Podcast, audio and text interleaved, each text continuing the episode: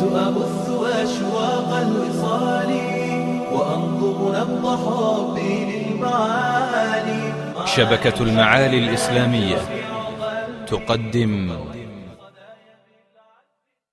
الناس تفرق مسعاهم ما بين الدين ودنياهم برز التاريخ بألوان لعقائد سارت ترعاهم لعقائد سارت ترعاهم خلل بحل شتى ظهرت وطريق الجنة بغياهم ورد الداعون مناهلها واختار الناس مشاردهم. الناس تفرق مسعاهم ما بين الدين ودنياهم. برز التاريخ بألوان لعقائد سارت ترعاهم. لعقائد سارت ترعاهم.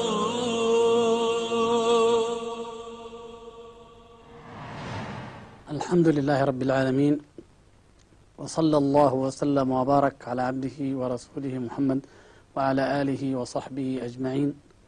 اللهم علمنا ما ينفعنا وانفعنا بما علمتنا إنك أنت العليم الحكيم. أيها الإخوة والأخوات في هذا اللقاء الجديد نعرض القضية من بعض زواياها التطبيقية بعد أن كنا عرضنا جانبا منها يعني قضية حقيقة التاريخ بمعنى حقيقة نشأة الحضارة أو نشأة الإنسانية وهل المعتمد أو الرواية الحق هي ما جاء في كتب أهل الكتاب أو أنها ما ذكره العلم واكتشفه التاريخ اللاديني من خلال النقوش والآثار وما أشبه ذلك أو أنه يمكن للعاقل وللمتجرد أن يجمع الحق من ها هنا ومن ها هنا مما في هذه الكتب ومما في تلك وهذا هو المنهج الذي سار عليه علماء الإسلام وسوف نجد أنه حتى علماء الإسلام من النقول التي سوف نعرضها إن شاء الله تبارك وتعالى أنهم تعتبرهم هذه القضايا وهذه الإشكالات فيخطئون إذا وافقوا أهل الكتاب من غير تدقيق ونظر ويصيبون إذا استنبطوا من الوحي المحفوظ المعصوم ويكون أفقهم واسعا ويقبلون الاجتهاد إذا كانوا ينقلون ما ليس لديهم به علم لا من نقل ولا من عقل. وهذا في ذاته منهج معلوم ومرسوم ويوضح لنا جميعا أهمية المنهج الإسلامي لأنه منهج وسطي ولأنه منهج عدل. ويكفينا في هذا المقال ما ذكره كثير من علماء الغرب أن أن المسلمين حتى في القضايا التي يختلفون فيها أو ينقلون عن عن الأمم الأخرى فيها أن القضايا لديهم كانت لا لا تحتمل إشكالات يعني لا تستدعي العنف ولا التكفير ولا الإحراق ولا الإعدام ولا الثورة العارمة العنيفة التي كانت تحدث في أوروبا عند أي قضية من القضايا. فمثلا نحن نجد أن الحضارة التي اكتشفت والتي سمت حضارة سومر أو نقول يعني حضارة العراق القديمة لما لما اكتشفت وأدهشت الغربيين وألف أحد الأمريكان كتاب سماه الحضارة تبدأ من سومر هو الكاتب كرامر. ثم ألف بريستد عن حضارة أيضا في في في في مصر كتاب انتصار الحضارة وعدة كتب له في هذا الشأن. يعني يعني كان هناك نوع من الدهشة ونوع من الإعجاب الشديد الذي لم يأتي من فراغ إنما جاء نتيجة خواء سابق له. وباعتراف بعضهم يعني هم يعترفون بأن يعني هذا الشيء الدهشة هذه جاءتهم لأن حضارتهم كانت حضارة لا ترى العالم إلا من خلال الزاوية الضيقة التي حشرهم فيها اليونان والرومان ومن بعدهم بسبب العنصرية والمركزية كما أشرنا. الموضوع ليس لمجرد تصحيح تواريخ القضية هي قضية تصحيح عقائد وإيمان قبل كل شيء. لأنه كما نعلم وكما نلحظ الآن سنرى إن شاء الله هناك يعني قضايا عقدية مرتبطة ارتباطا وثيقا بهذه الحقائق وبهذه القضايا. فإذا كان الأصل في بني آدم في البشرية التوحيد وعبادة الله تبارك وتعالى وأن الله تعالى بعث فيهم أنبياء فعلموهم الكتاب والحكمة وحكموا بين الناس بهذا الكتاب. فمعنى ذلك أن الأمر مضاد ومناقض تماما. لما يقوله البعض من أن هناك عصورا همجية وبدائية وثنية في العصر الحجري أو فيما بعده وأن الناس ترقت شيئا فشيئا حتى عرفت التوحيد على أيدي بشر لا تنسب إليهم النبوة عند كثير من هؤلاء. بل بعضهم لا يذك- لا, لا يؤمن بالنبوة أصلا والبعض يلمح إليها تلميحا. يعني القضية من هذا الناحية مهمة. القضية الأخرى أيضا يعني تتعلق ب- ب- بالعناية الربانية برحمة الله تبارك وتعالى للعالمين. هذا الخالق العظيم الذي دبر هذا الكون وأحكمه وليس فيه أي هباء ولا ذرة إلا وفق قانون محكم. هل يمكن أن يظل, أو أو يخلق الإنسان ويكرمه على الخلق ويدعه يعني هكذا. سدى لا يؤمر ولا ينهى ولا يعلم أبدا. أم أنه كما جاء في في الكتاب الحكيم في القرآن أن الله تبارك وتعالى امتن على الإنسان بأن علمه. وهذا العلم علم بالقلم وعلمه أيضا قبل ذلك لما ذكر آدم عليه السلام وعلم آدم الأسماء كلها. فيعني أن المنطلق الإسلامي في هذه القضية ينطلق من أن الأصل في البشر هو العلم وهو المعرفة التي بها تفوقوا على الملائكة. في المنطلقات من ال- ال- المنطلقات الأخرى كما نشاهد مثلا في في التاريخ القديم ال- ال- العلماني ال- الإنسان كان بدائيا وكان همجيا وكان وحشيا وبعد قرون وأحقاب وأماد تصل إلى مئات الألوف من السنين أو إلى عشرات الألوف حسب اختلافهم بدأت يعني تعلم الأبجدية ثم الكتابة ثم ترقى في الفكر شيئا فشيئا. يعني يعني النظرة مختلفة تماما. فإذا كنا نؤمن بالله سبحانه وتعالى أو يعني كل من يؤمن بالله في هذه في هذا الوجود فعليه أن يؤمن بأن حكمة الله تبارك وتعالى ونعمة الله ورحمته أعظم من ذلك بل إنه علم الإنسان. فليس هناك على سبيل المثال من داع أن نفترض أن الإنسان جرب لكي يزرع. لما نقول جرب لكي يزرع؟ ولما نقول إن الله تعالى قد يعني علم الإنسان أن يزرع. وهذه مثلا من الأشياء التي اكتشفت حديثا الآن أن أصل الزراعة ليس في بلاد الرافدين ولا مصر وأن يقولون إن أن القمح والذرة كانت نباتات برية نشأت في جزيرة العرب ومنها انتقلت إلى هذه البلاد. وهذا يؤيد يعني بدون أن يعلم أصحابه هو ما نقوله أن جزيرة العرب هي مهد الإنسان. وكما سنوضح إن شاء الله في لقاء قادم أن مكة أول بلد والبيت الحرام أول مسجد وآدم عليه السلام أول مستوطن هذه المنطقة. والله تبارك وتعالى أنبت هذه الأشياء لهم ثم بعد ذلك علمه وترك الأمر إليه ليزرع. فالعلم وأيضا استخدام التقنية كل هذه الأشياء الذي يليق برحمة الله تبارك وتعالى أنه علم الإنسان منها القدر الذي يحتاج إليه ثم بعد ذلك يستمر. وجود عصور من الانحطاط الحضاري فيما بعد أو وجود أمم كما يقولون همجية أو حجرية وإن شاء الله نعمل لقاء خاص عن العصر الحجري هل هو ثابت أو لا وما حقيقته. المهم وجود أمم منحطة في, في هذا العصر كما يقال لا يدل على أنها أصل البشرية. ولا يعني ممكن جدا أن شعوبا كانت راقية ثم تنحط. ولذلك الله تعالى جعل هذه الأرض مكانا للابتلاء. فتنحط من التوحيد إلى الشرك وتنحط من الهدى إلى الضلال وتنحط من التقدم أيضا واللباس إلى العري وإلى إلى الإسفاف وإلى الرذائل. هذا يعني يعني شيء معروف لكن أن تكون أصل البشرية من الذي قال هذا؟ هذه نظرية وهذه افتراضات يعني باطلة حقيقة ويجب أن أن تقام الحجة على قائليها من جهتين من جهة العلم وهذا ما نخوض فيه إن شاء الله ونتحدث فيه ومن جهة مهمة جدا في, في, في, في نظري في نظرنا نحن المسلمين وأيضا عند من يؤمن بالله وهي ما الذي يليق برحمة الله وبعدل الله وبحكمة الله وبصفات الله تبارك وتعالى؟ إذا أثبتنا الله سبحانه وتعالى من يؤمن بوجود الله يعني؟ ومن يؤمن بوجود الوحي والكتب فعليه أن يتجرد من هذا. فالذي حدث في كتب أهل الكتاب أنهم انحطوا إلى كلام الوثنيين ولم مع الأسف لم ترفع يعني لم يرفعوا هم مستوى الوثنيين من اليونان والرومان وغيرهم إلى مستوى الإيمان كما فعل القرآن العظيم والأمة الإسلامية حينما رفعت مستوى هذه الأمم العظيمة الشرق إلى مستوى الإيمان بالله سبحانه وتعالى والتوحيد والوحي والمعرفة فأبطلت بذلك كثير من هذه النظريات الباطلة التي لا أصل لها. يعني فلنأخذ نموذجا فقط يعني نموذجا في فيما نقول تطبيقيا من كلام الحافظ ابن كثير رحمه الله ونقارن بعض كلام الغربيين. الحافظ ابن كثير رحمة الله عليه في البداية والنهاية هذا الكتاب من أنفع الكتب وأفضلها في كتب التاريخ. عندما ذكر ترجمة نوح عليه السلام ابتدأ بأن يأتي بنسب نوح عليه السلام على طريقة أهل الكتاب. النسب الموجود في التوراة لأنه ما عند المسلمين غيره وقد يكون يعني في رأيه أو في رأي غيره أنه يعني من الذي أمر النبي صلى الله عليه وسلم أن يحدث عن بني إسرائيل فيه ولا حرج. مثلا المهم هذا شاهد لنظرية وطريقة معينة. ثم قال وعلى تاريخ أهل الكتاب المتقدم يكون بين ولد نوح وموت آدم 146 سنة. هذه النقطة المهمة. فإذا آه، يعني ذكر ونسب إلى الكتاب الذي سبق نبهنا إليه الخطأ الشديد الذي وقعوا فيه آه، عندما حرفوا الكتاب وما ذكروا هذا. ثم انتقل بدون أن يعني آه، يشعرك بالنقلة بش- بشكل مباشر ومفاجئ ويقول وكان بينهما عشرة قرون.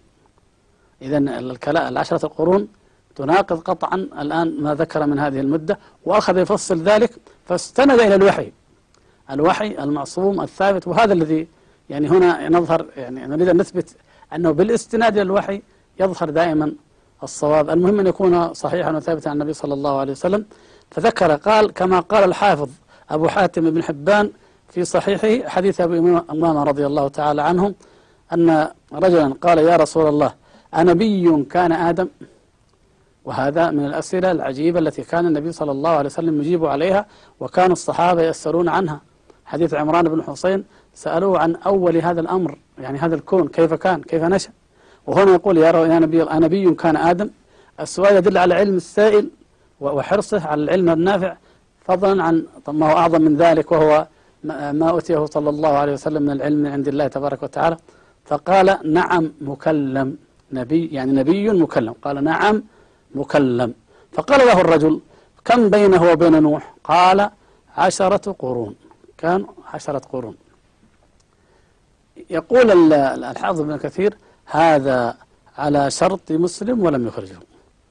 ثم ذكر في صحيح البخاري الأثر الذي سبق الإشارة إليه الموقوف على ابن عباس رضي الله تعالى عنه أنه قال كان بين آدم ونوح عشرة قرون كلهم على الإسلام. نقطة مهمة.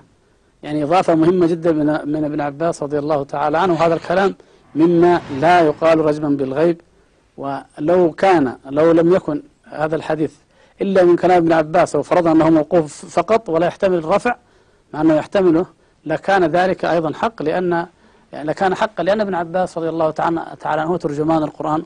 وقد نبه الإمام أحمد رضي الله تعالى عنه أنه ثلاثة لا أصل لها يعني لا يعتمد عليها السند القطعي وإنما إذا صحت وثبتت وتقرت أو تداولت فإن الناس لا تبحث على عن أصول لأنها تتقرر بغير السند. يعني التاريخ والمغازي التفسير والمغازي والت- والتفسير. فالمغازي والسير يعني بمعنى أن هذه هذا التفسير إذا جاء عن صحابي فعلى العين والرأس نحن نقبله. إن كان من كلامه وإن كان من آه، مرفوع عن النبي صلى الله عليه وسلم يحتمل الرفع. إلا إذا كان آه، ما يخالف الكتاب أو السنة فالاجتهاد يرد بالنص. على كل حال فيقول يعني يبدأ ابن كثير رحمة الله تبارك وتعالى ويبين شيء يعني مهم جدا وهو يقول يعني ما المراد بالقرن؟ إذا ما المراد بالقرن؟ هنا ننتقل إلى المنهج الثالث والقضية الثالثة وهي إعمال العقل والإجتهاد والنظر والتفكير الصحيح في الوحي أو حتى في الآثار أو في النقوش فهذا يؤدي إلى العلم. يعني هذه وسي- وسيلة أو طريقة من طرق العلم النافع التي يجب على البشرية أن تفعلها. فهنا نحن نجد العقل المسلم هكذا. يعني نقل عن الكتاب نقل عن النبي صلى الله عليه وسلم ثم بدأ يعمل عقله ويقول ولكن ما ما كم القرن؟ فقال إن كان مئة عام كما يظنه كثير من الناس فإذا بين آدم ونوح عليه السلام تكون المدة كم؟ ألف عام. طيب وإن كان المراد بالقرون القرن الجيل من الناس الجيل كما يقول كما جاء في كتاب الله تبارك وتعالى وكما أهلكنا من القرون من بعد نوح وما كثير من الآيات فيها كلمة القرون تعني يعني الجيل أو الأمة العظيمة. فقوم نوح قرن وعاد قرن وثمود قرن. فيقول إن كان مراد بالقرن الأمة فإذا هنا الأمة فإذا هناك أمم يعني كثيرة كانت ما بينهما. بل يقول فعلى يقول يقول كان الجيل قبل نوح يعمرون الد- الدهور الطويلة فعلى هذا يكون بين آدم ونوح ألوف من السنين ألوف من السنين لأن هذه القرون كما ذكرنا يعني عشرة قرون على التوحيد ثم قرون الانحراف إلى إلى البعثة بعثة نوح عليه السلام هذا معناه ده- دهور تقدر بألوف السنين وبذلك نكون يعني أعملنا أو أو أستطعنا أن نشكل يعني قدرا معينا من ال- ال- الحقيقة في هذا منها يعني ما يعتمد على ال- ال- الوحي ومنها ما يعتمد على النقل والاستنباط من الوحي وحذفنا ما لا داعي له وهو النقل عن الكتاب. بل الحقيقة هو عين الخطأ هو النقل عن الكتاب الذي يوقعنا في الخطأ فهذا يعني نتبرأ منه. ال- ال- الحديث كما ذكر يعني الحديث حديث ابن حبان وأيضا الحافظ ابن حجر ذكره في فتح الباري في بدء ال- الخلق وذكر يعني أنه صحيح فعلا. يعني بمعنى ذلك أن لدينا هنا مصدر أو مرجع من الوحي المعصوم صحيح في هذه المسألة فهو معلم ثابت وممكن نضع نقاط ارتباط ثابتة ثم بعد ذلك نسد الفجوات والفراغات في هذه المسيرة الطويلة بإذن الله تبارك وتعالى. إذا انتقلنا إلى نموذج آخر. فهناك نموذج في التفسير فريد وهو الحافظ برهان الدين إبراهيم بن عمر البقاعي رحمه الله. والرجل قدم نموذجا فريدا في فهم القرآن وفي آه، تفسيره ويتميز نظم الدرر تفسير ونظم الدرر في تناسب الآيات والسور يتميز بالتناسب. هذا هذا موضوعه. وبشيء آخر وهو النقل على الكتاب والمقارنة بينها وبينها ما- في في القرآن والسنة. يعني هذا أخذه عليه كثير من العلماء. قالوا إنه أخطأ في النقل الطويل عن أهل الكتاب لكن الحقيقة نحن الآن نحن نعجب بهذا لأسباب أولا وهذا أمر بعيد يعني عن موضوعنا لكن مهم جدا نقله عنهم لكي تطابق أنت تستطيع أن تطابق الفصول التي نقلها وهو متوفى سنة 885 هجرية بما موجود الآن في الأناجيل لأنه تراجم الأناجيل متأخرة. ففي إمكانك أن تطابق من مصدر موثوق إن شاء الله. وهذه تهم الدارسين في موضوع الأديان والتحاليل الذي وقع في الأناجيل وفي التوراة وغيرها. هذه من ناحية. فهو يعني أحيانا أفرح أنه ينقل نقل أطول عشان أقارن الفصل هذا بما في طبعات ال- الكتاب ال- أو العهد الجديد والعهد القديم. الطبعة الكاثوليكية أو البروتستانتية أو السامرية في أو غير ذلك يعني.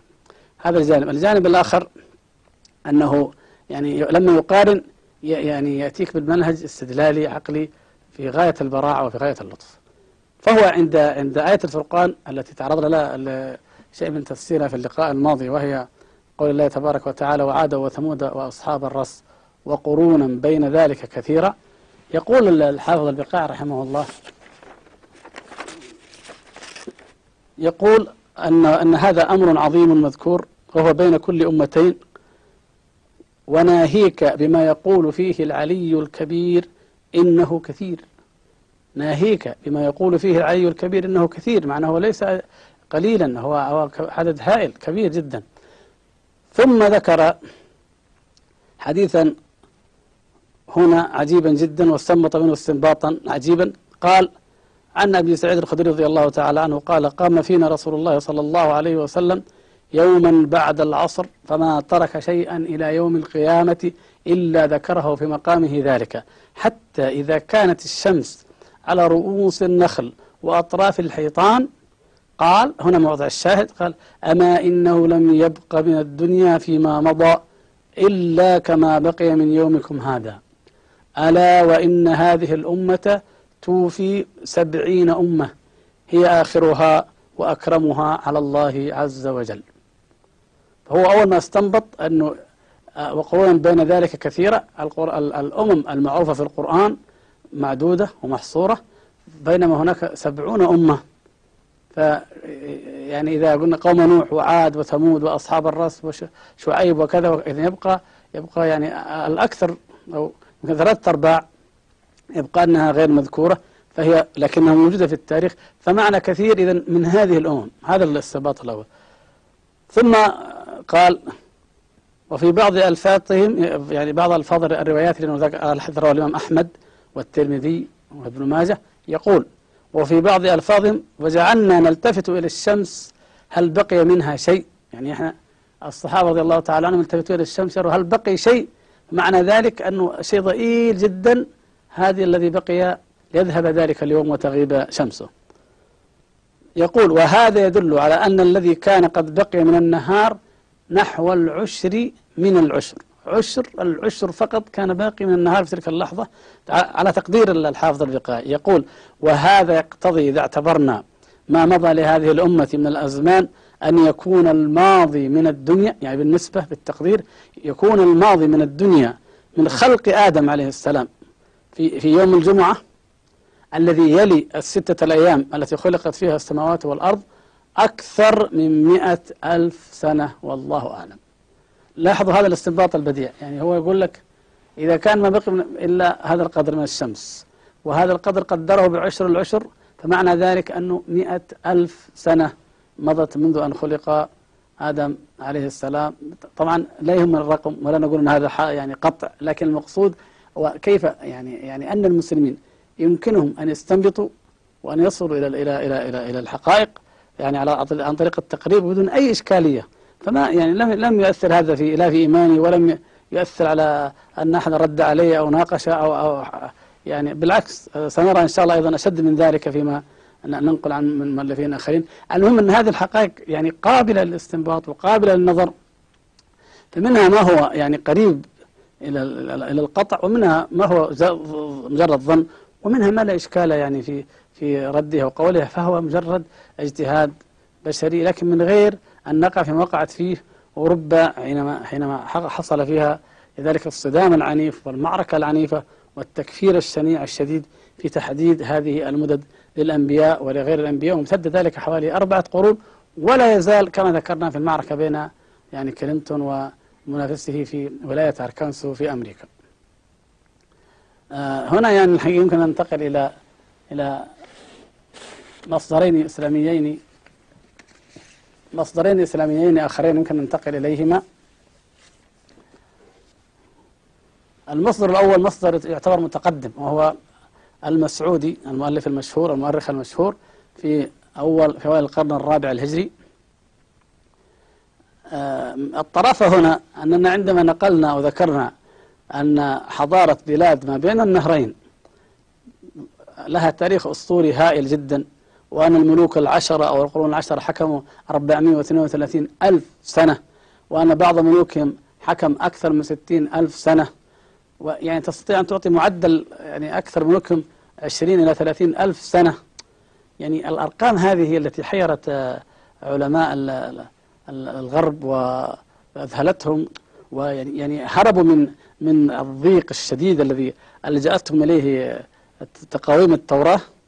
إلى هذه السعة المفرطة جدا التي لا لا تكاد يعني العقول تصدقها فاحتاروا يعني ماذا ماذا يصنعون؟ فبقوا مترددين بقوا حائرين. يعني على سبيل المثال مثلا أنا مؤلف أمريكي ألف كتابا اسمه الماضي الحي ترجمه الدكتور شاكر إبراهيم. آه كتاب يعني من أفضل الكتب الحقيقة في هذا الباب لولا طبعا الطابع الألماني عليه. لكن يعني هذا الكتاب يجمع بين نظريتين بين آه الحقيقة وهي قصر الحضارة والتي يعني هي الحقيقة عند علماء ال- التاريخ ال- اللاديني أو التاريخ الغربي الحديث عموما.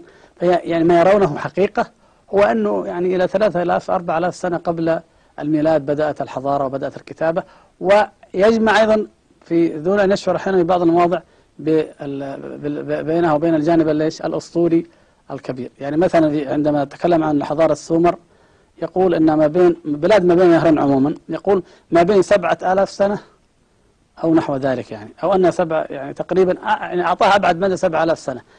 الفصل الذي يتكلم فيه عن حضارة الصين ذكر أنها خمسمائة ألف سنة بدأت طبعا.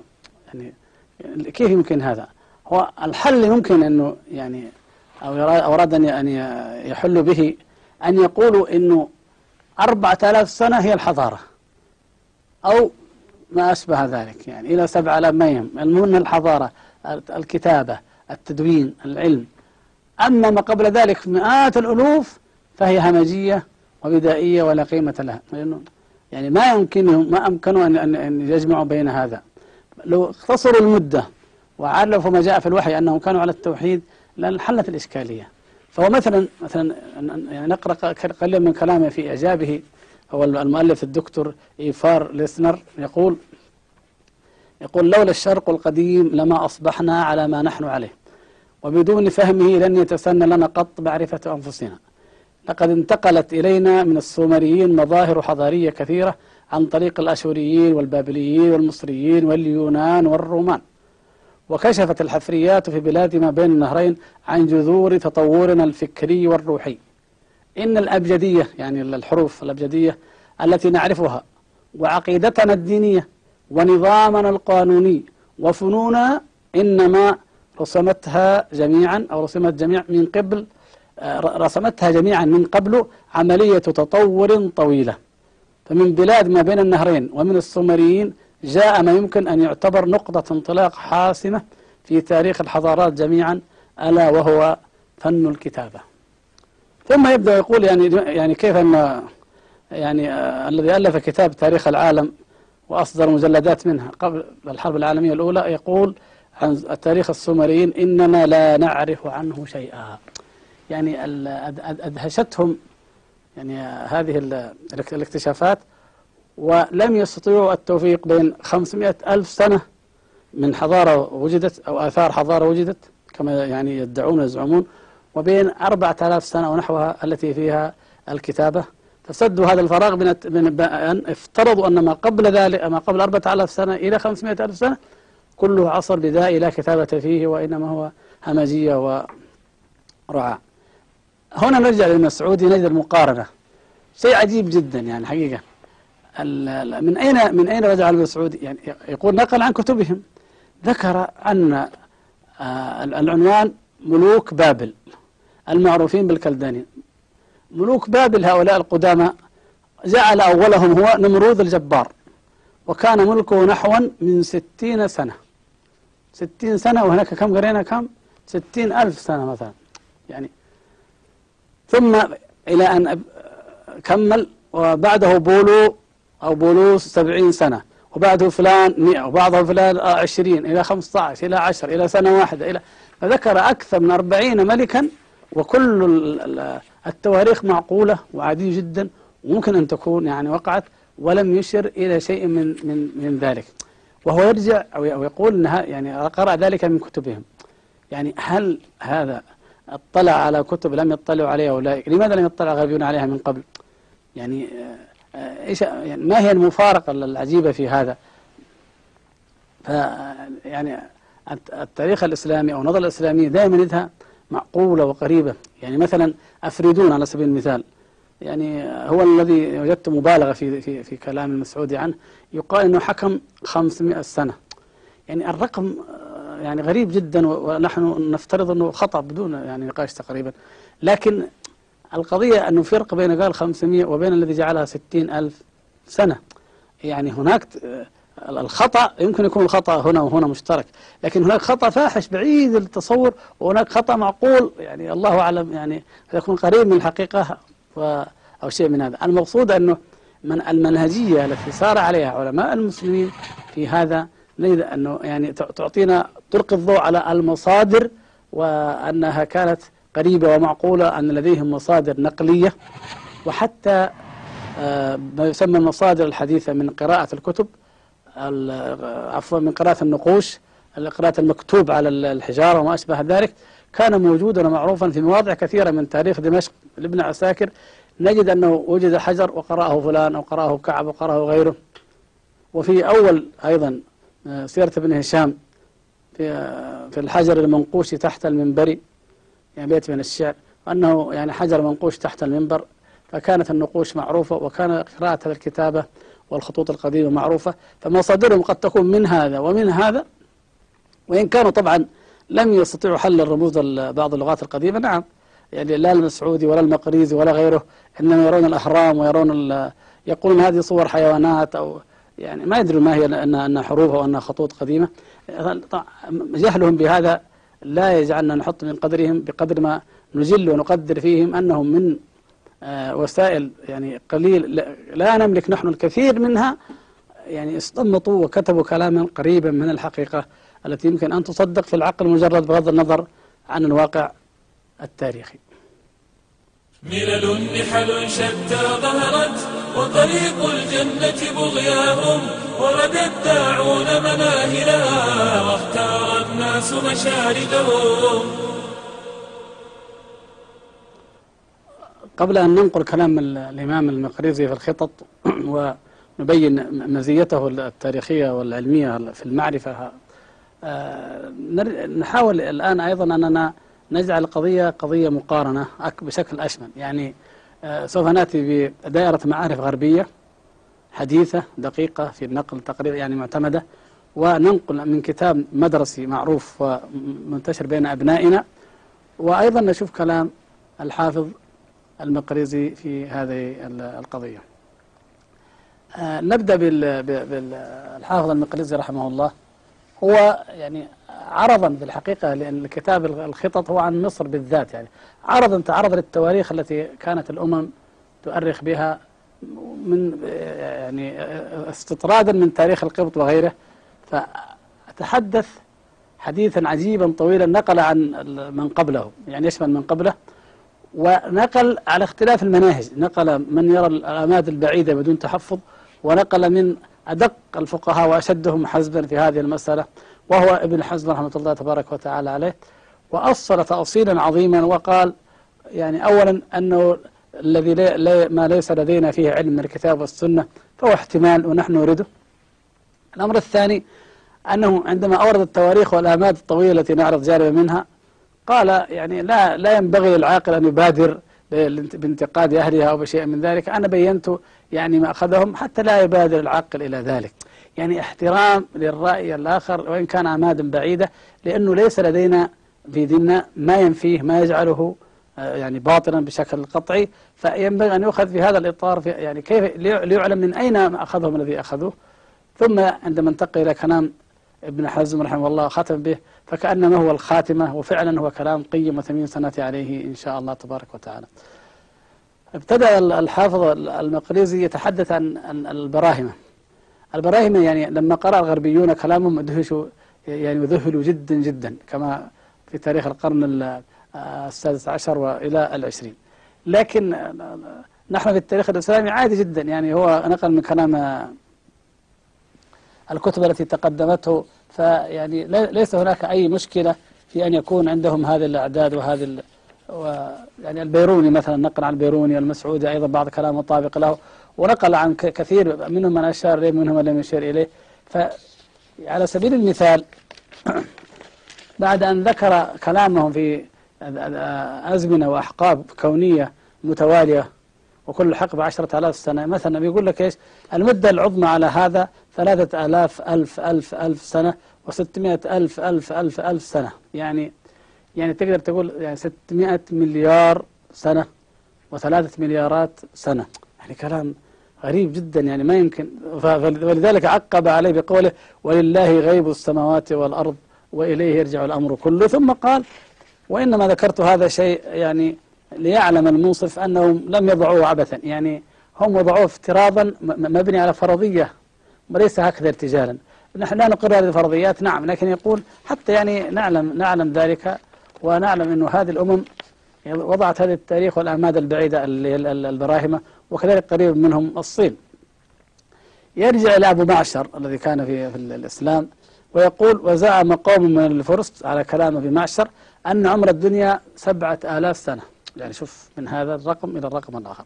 وقال قوم تسعة آلاف وقال قوم واحد وعشرون ألف وقال قوم ثمانية وسبعون ألف. فكل أقوال بغير علم ولا دليل عليها ولا صحة لها إلا أن ما أخذهم فيها هو الأبراج والكواكب والطوالع وسوف نشرح إن شاء الله في لقاء قادم يعني آه، عندما بين شيخ الإسلام ابن تيمية رحمة الله تبارك وتعالى عليه في تفسير سورة الإخلاص يعني كيف وقع الشرك في بني آدم؟ فوقع الشرك كما سبق في قوم نوح ولما صوروهم لكن يعني كيف وقع الشرك في قوم إبراهيم عليه السلام؟ ولماذا قصة إبراهيم عليه السلام في سورة الأنعام جاء فيها ذكر الكواكب وليس الأصنام؟ مع أن نجد أن إبراهيم عليه السلام دعا ربه واجنبني وبني أن نعبد الأصنام. فهنا اختلط يعني اختلط على كثير من الناس. هل إبراهيم عليه السلام هل قومه؟ يعني دعا قومه إلى أن يتركوا عبادة الكواكب أو إلى عبادة الأصنام أو شيء من هذا. شيخ الإسلام يقرر أن هذه الأصنام أو الهياكل مبنية على تلك يعني على شكلها أو كنماذج لها أو كوسائط لها للكواكب العليا التي في السماء. ف يعني عبدت الأصنام وعبدت الحجارة لتكون رموزا للمعبودات الأكبر عندهم وهي الكواكب التي تتحكم في الكون. ومن الكواكب من أعدادها ومن منازلها وطوالعها ودرجاتها حاولوا أن يكتشفوا التنجيم حقائق الكون الأحداث. ومن ذلك كم عمر الدنيا بناء على عدد هذه الكواكب ومطلعها وما أشبه ذلك. إلى أن يقول وقال وقال قوم كانت المدة من آدم إلى الطوفان 2800 سنة وإلى آخره. والآن رجع إلى كلام أهل الكتاب اليهود والنصارى. ثم بعد أن أن أفاض في في في هذا الكلام النقولات الطويلة لا تهمنا. يهمنا في الأخير أنه ختم بالنقل عن الإمام الجليل ابن حزم رحمه الله. وابن حزم هو الذي كما أشرنا في لقاء سابق يعني هو الذي آه، من طريقه من كلامه في الفصل تسرب إلى أوروبا كما في رسالة آه، اسبينوزا رسالة في اللاهوت والسياسة وغيره النقد التاريخي أول ما عرفت أوروبا النقد التاريخي للعهد القديم. فيقول قال الفقيه الحافظ أبو محمد علي بن أحمد ابن سعيد ابن حزم وأما اختلاف الناس في التاريخ فإن اليهود يقولون أربعة آلاف سنة والنصارى يقولون الدنيا خمسة آلاف سنة وأما نحن فلا نقطع على علم عدد معروف عندنا. يعني نحن المسلمين لا نقطع في هذا. بل نقطع أن للدنيا أمدا لا يعلمه إلا الله تعالى. قال الله تعالى ما أشهدتهم خلق السماوات والأرض ولا خلق أنفسهم. وقال رسول الله صلى الله عليه وسلم ما أنتم في الأمم قبلكم إلا كالشعرة البيضاء في الثور الأسود أو كالشعرة السوداء في الثور الأبيض. وهذه نسبة من تدبرها وعرف مقدارها مقدار عدد أهل الإسلام ونسبة ما بأيديهم من معمول الأرض وأنه الأكثر علم أن للدنيا أمدا لا يعلمه إلا الله تعالى.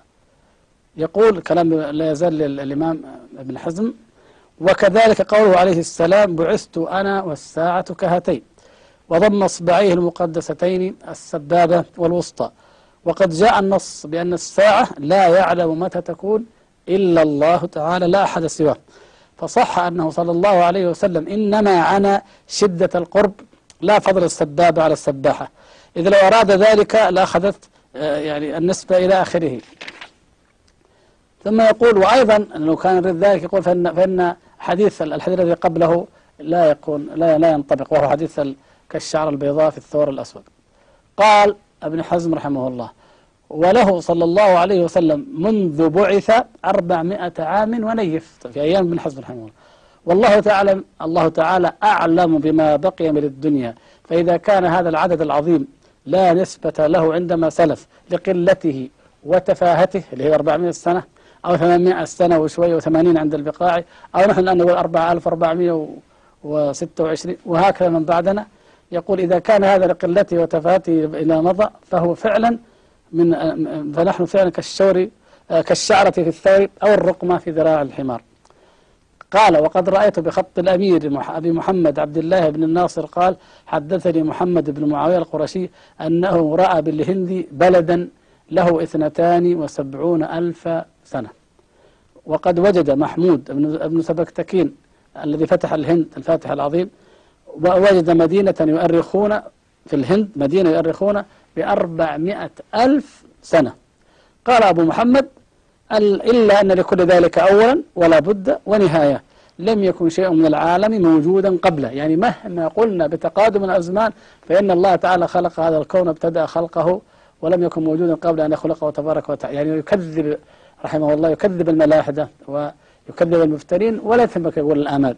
قال ولله الأمر من قبل ومن بعد والله تعالى أعلم.